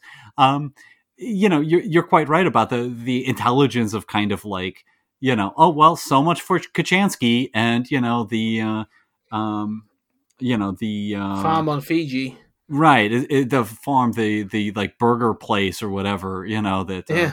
yeah so much for that dream you know now we can go through time and you know they say like to experience the very best of history you know and they're so Yeah. snobby um but you know you can see the advantage right i mean you can see why i mean i guess it's this idea of like power corrupts right but i mean you can see why if you've got a time machine why would you be like yeah you know, let's uh, go back to when I wasn't the last human and sit there and, you know, wait to die on Fiji, you know? Um, Yeah. Yeah. So, I, yeah, I do quite like this, even though, you know, I, again, my complaint is kind of like, I, I love this part. I don't know how it fits into the same episode where you found out, you know, uh, Lister was a robot for, you know, five ten minutes. Um, but this is quite good. Yeah. Well, it, feels in it. What I would say is one of the things um, is they never. This is something that I've always felt about this episode. I, I'm, I probably need to get to a lot deeper. Although they go back to 1421, they never travel anywhere. But they, they say it took them three days to travel through the reality um, minefield.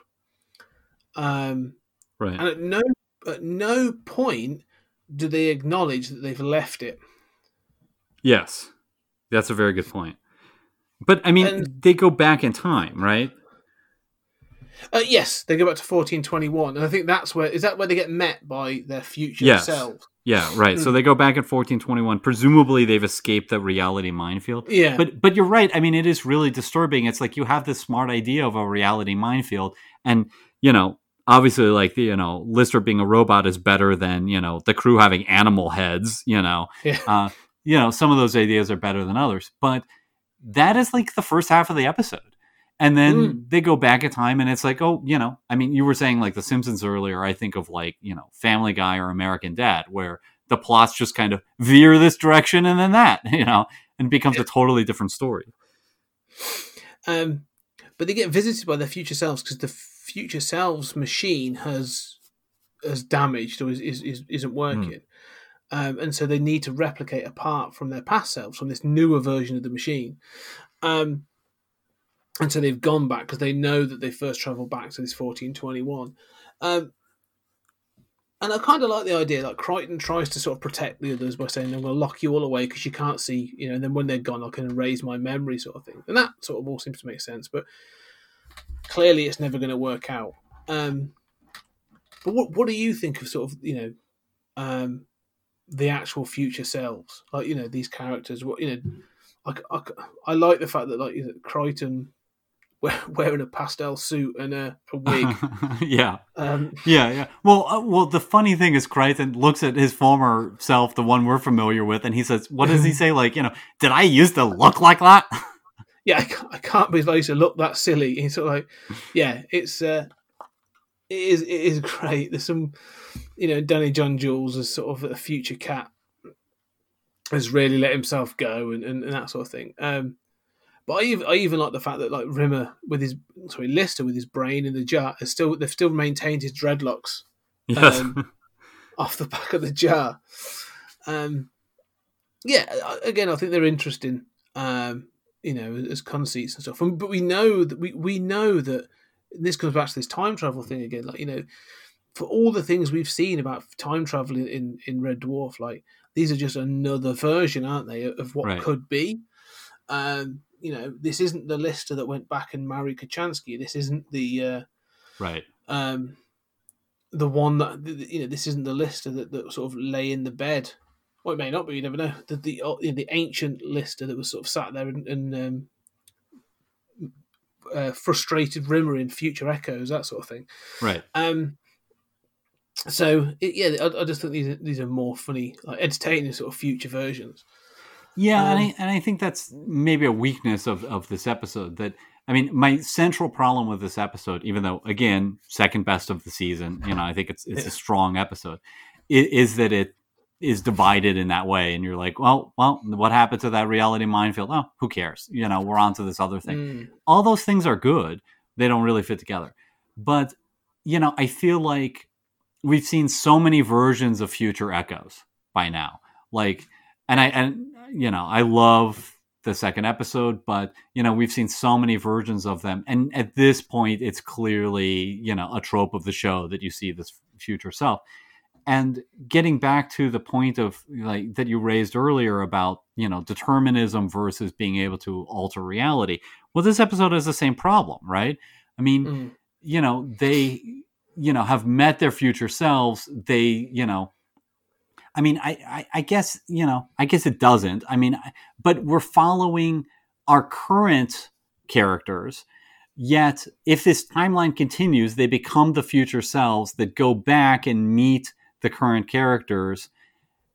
Clearly, interacting with them is going to alter that future. You know, Mm. this is not what happened the first time through. And in fact, they talk about like, oh, we're fine killing our former selves. Better that than living like you. You know, uh, there's some kind of wobbliness with it with the time travel thing that while it's fun seeing this amoral uh, future versions of them, um, it's not maybe as controlled and as clever as as Dwarf has sometimes done.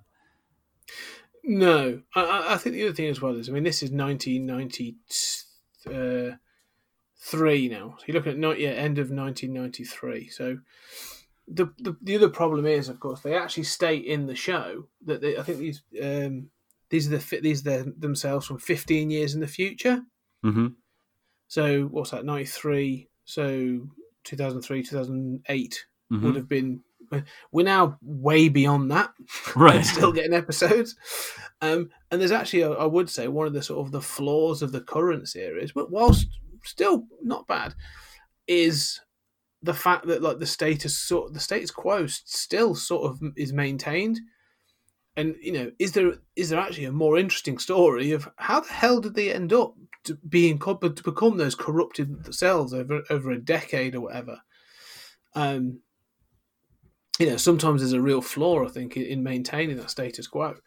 Um, but yeah, like you say, from a time travel point of view, yeah, it does. It starts to sort of, you know, it starts to sort of throw all kinds of wobbly bits and pieces in, doesn't it? Because um, it's, it's again, this episode does end on a cliffhanger, Yes. and you are you you you are left with almost that same sort of future echoes um, problem, if, if if anything, aren't you? Sort of, or sorry, the parallel universe uh, problem of well, you sort of paint yourself into a corner. So how the hell did you get out of this one?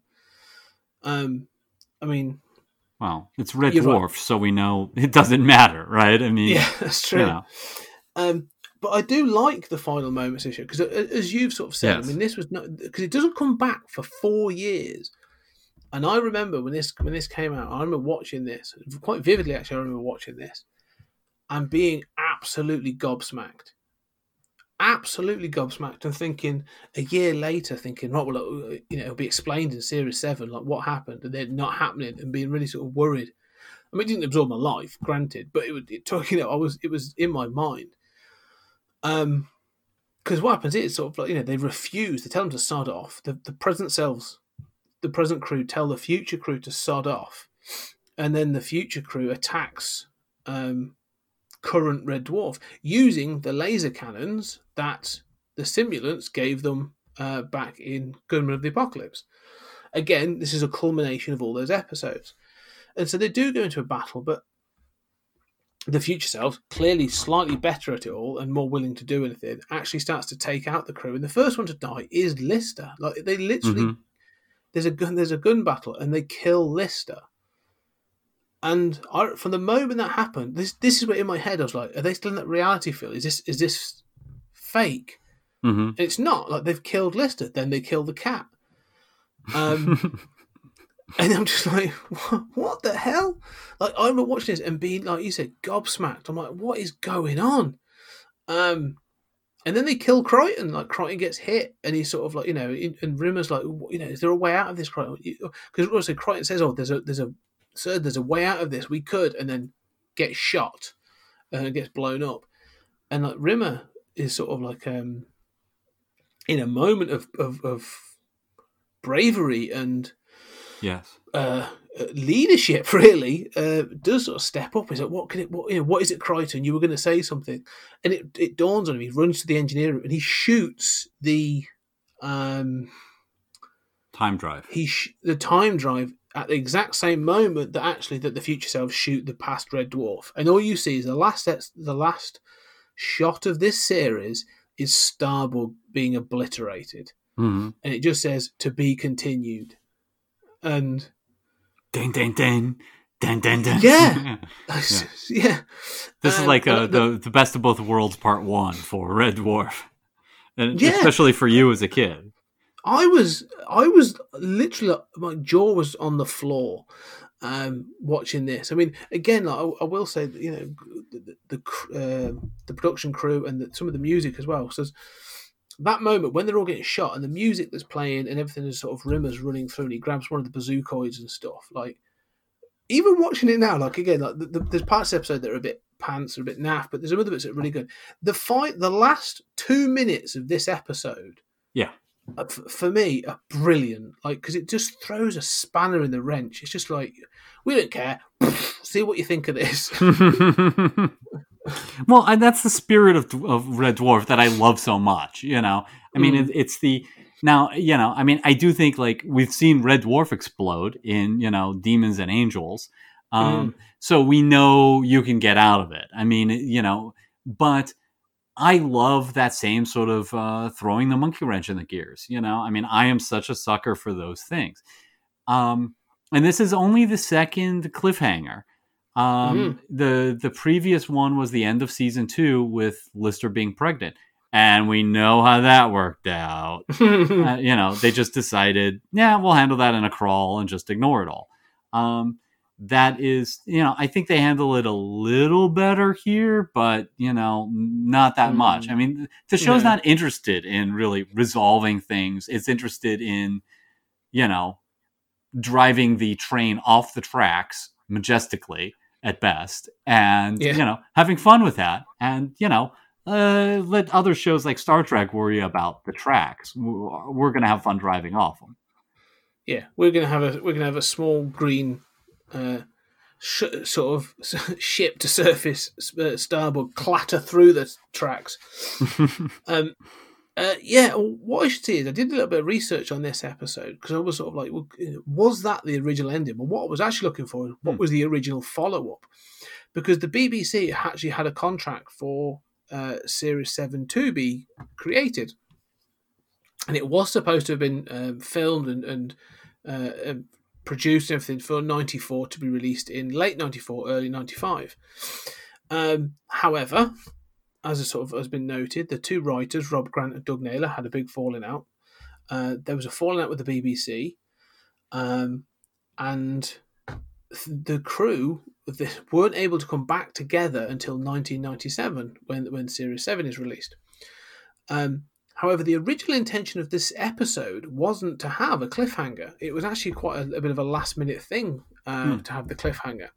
So there is. It was filmed. It's never ever been released. It's probably been destroyed now. But there was a different ending in which Rimmer does make it to the time drive and does destroy it, and it restores a bit like the end of the uh, Inquisitor. It restores the timeline back to normal and uh, introduces and does introduce a paradox.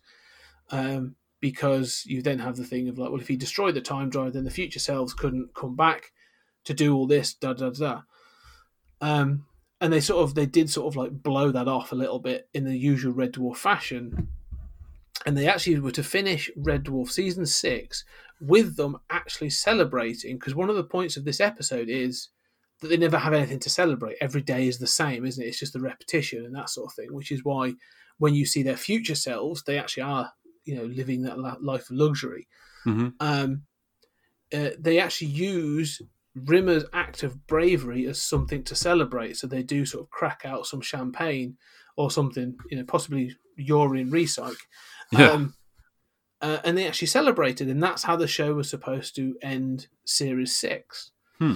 Um, but it was a last minute episode. It was a last minute change when they rea- they they felt it was too much of a positive ending to a Red Dwarf season, and so they introduced the cliffhanger, yeah. um, which just seems it just seems typical, really. um, Yeah, So, also, yeah, so that- also a big mistake, right? Because you know it's going to be uh, you know three three plus years before they get back, and it's it's you know Grant's not going to be there. Um, yeah. You know, um, yeah. I mean, th- there is this way. I mean, obviously the this is sort of the beginning of a lot of troubled production, you know, or this is the first real kind of like long hiatus, you know, where it's not clear what's going to happen here, you know, if Red Dwarf is ever going to come back, uh, you know, and to leave on a cliffhanger when that's the case is is terrible. But it's fascinating to that that was not the intention. No, no, the written script was was was slightly different. So yeah, that was the intention was for them to come back next year, but obviously the the, the fallout stopped that, um, and um, because that was the case, the you know the obviously the crew had to go off and get other work. Um, Chris Barrie already uh, had another sitcom already running, uh, the Brittas Empire, which actually I would recommend going to see. It's another fantastic ramification of a character. Uh, he plays the manager of a local leisure centre, um, and it's probably not as sharp and as witty as uh, Red Dwarf, but it's worth seeing for him to in it. It's it's actually quite a good it's quite a good fun um, series, especially for the relationship between him and his him and his his wife uh, is incredibly tragic but incredibly funny. Um, Craig Charles went off and did a number of things. Um, I think Danny John Jules got uh, um, uh, started trying to get into Hollywood, um, and Robert Llewellyn um, actually went off and did oh a number of things, a couple of t- uh, science TV shows and some other stuff as well. So they all got work, but because when the BBC wanted them to bring them back together, of course they were already in contracts for other shows. So, um, yeah, that sort of you know, that's four years before they were they were back on the air as the Red Dwarf crew. Um, and we will talk about that next episode because there was a whole bunch of changes Oh, in yeah. that next episode. Um, Yeah. Uh, simple things like there is no longer a live studio audience. Um, they threw an awful lot of money at it, thinking it was a big comeback. Um, and there was still some uh, disquiet on the set because of the discussions around, obviously, about the production uh, and Grant and Naylor. So we'll have to get into that into the next episode. Yeah, and uh, seven and eight. I mean, af- uh, there's this hiatus, and seven and eight are kind of the end of classic dwarf too. Um, you know, and Mm. we'll go on to to talk about the remaining seasons, but you know, seven and eight. Uh, you know, just to preview. I mean, there's a uh, ten year gap between after Yeah. eight and the next one. So um, seven and eight are kind of you know the sort of that tail end. Yeah, it's you know, I'll be honest with you. Um, seasons seven and eight, they're a little longer and that sort of thing, but they are a mixed bag. I mean, Yeah. with with with what with classic dwarf, you know, from seasons one to series from one to five, and most of six, like we've gone into great detail talking about a lot of things, characters, sci-fi concepts, all kinds of things. I don't think we're going to end up doing that with seven and eight. Well, I think it's instrumental that we we breezed through six faster than we did any of the others. I mean, we and we love talking about Red Dwarf, but uh, you know, I think those first four episodes of six, you know, we got through faster than any other Yeah. episodes. I, I like, think yeah, this goes to show. it- don't, well, don't want to say too much. Yeah, But that's it. There's not a great deal to say about them, is there? They're sort of Yeah. they, they, they, they are weak in, in that respect, and that, that's not to say they're not funny. I mean, you know, in comparison to some other sitcoms, but sure. Yeah, they they just there's clear there's there's issues behind the scenes that's that's caused some of this. I think um, it's a real shame, but uh, that's not to say because there is still some really good stuff coming up. I think there's at least two episodes. There's a there's a there is Yeah. something in season seven, um, and again, it just I'm not gonna say what it is, but there is there is something in season seven that I will go on and I have watched on YouTube just this one little bit, and I've probably watched that more than I've watched the whole episode Wow. that it appear that it appears in. Um, because it's Well- brilliant. Have you seen season seven? I'm assuming Oh, you yeah. have. Yeah, I have. I've Yeah. seen I've seen season seven and eight. I mean, I- saw them probably not that long after they they came out. Mm. So yeah, I mean, for me, you know, seven, and- seven and eight are weaker. I mean, and I and I Mm. think, but but you know, one of the things that I mean, I have kind of like hit season six, f- four is you know the shift to Starbug. You know, I you know I don't like these kind of continuity shifts too much. Like after Mm. between two and three. Having said that, I mean, is also part of the wackiness that is Dwarf, but you know, seven and eight, I mean, they screw with the formula so much. Um, and so, Yeah. you know, I mean, I, yeah, you know, like, I mean, if you look at six and you say, like, really all they did was they were on Starbug, uh, Starbug, and you get, um, you know, four out of six episodes are lackluster. Yeah, seven and eight aren't great seasons you know, six, seven, and eight can't compare through to one through five. We can argue about which ones we like more in one through five, but we all agree one through five are better than six, seven, and eight. Um, but it is interesting watching them screw with the formula and go to new and unprecedented, uh, you know, distortions of what's happening not in an alternate reality, but to the main crew. Yes, yes. And the one thing I will say is the one thing I've probably, I've, you know, I haven't complained about. We've mentioned is the, the maintenance of the status quo, and they Yes. really do try to shake things up. And I appreciated that they did that. I remember, you know, having watched both seven and eight. To be honest, they they do try to shake up the status quo and give you something different. And in, in some t- sometimes it works, and in, in others it really, really doesn't. Um, True. but uh, we, we shall get on to that in the next episode because this has been another doozy. I'm, I'm- these bonus episodes have been fantastic. Um, so yeah, so Julian, thanks very much as always. And, Thank you, Scott. um, it's, it's a pleasure uh, to talk about Dwarf, and uh, Yeah. we, are, we are halfway through. Yeah, we're halfway through, and actually, as of as of recording this, uh, just not really not too long ago, with uh, what would have been series seven, but the feature length episode uh, just aired on Dave uh, or UK TV uh, over here, and um, hopefully we broadcast on on in some way, or you'll be able to get hold of it before the end before we get to it because. Uh, that again is, is worth seeing, I think, to round out the, the whole journey with that feature length episode that came out this year. Yeah, absolutely. Well, I mean, I'll have to find it because we we have to. Uh, you know, there's no Talk sense in, that. in not doing the promised land. We have to get No, to the promised land, Scott. That's true. Yeah, that's it. We now have a destination. We now can travel to, indeed, literally travel to the promised land. Um, yes. So thank you very much, and listeners, thank you very much. Uh, you know, and thank you for sticking with us. This, this is a hell of an epic journey. It's taken us three million years into deep space, and um, you know, if you're enjoying this, let us know. Let us know what your thoughts are on these series. Um, you know, what do you think are your favorite episodes? What's good? What's bad? What do you predict is going to happen? And what are our thoughts are going to be on the next couple of episodes? Uh, please let us know. Find us at Pod Time Space on Twitter. Um, but yeah, thank you very much for sticking around. Julie, Nathan, you want to, to say before we, we round out? I could have walked to Red Dwarf by now, three million miles away. In all seriousness, we love when you talk to us on Twitter, Pod Time Space. You know, thank you for listening. This is a labor of love. If the show is a ra- labor of love anyway, you know, Scott and I going through Red Dwarf in this depth is a labor of love, and we do love it. It is. It's a once in a lifetime opportunity to do this and get people to listen to it. Even if there's only two people listening to this, I don't care. It's been worth it. Agreed. yeah. Excellent. Well, thank you very much. And I'll Okay. see you all next time.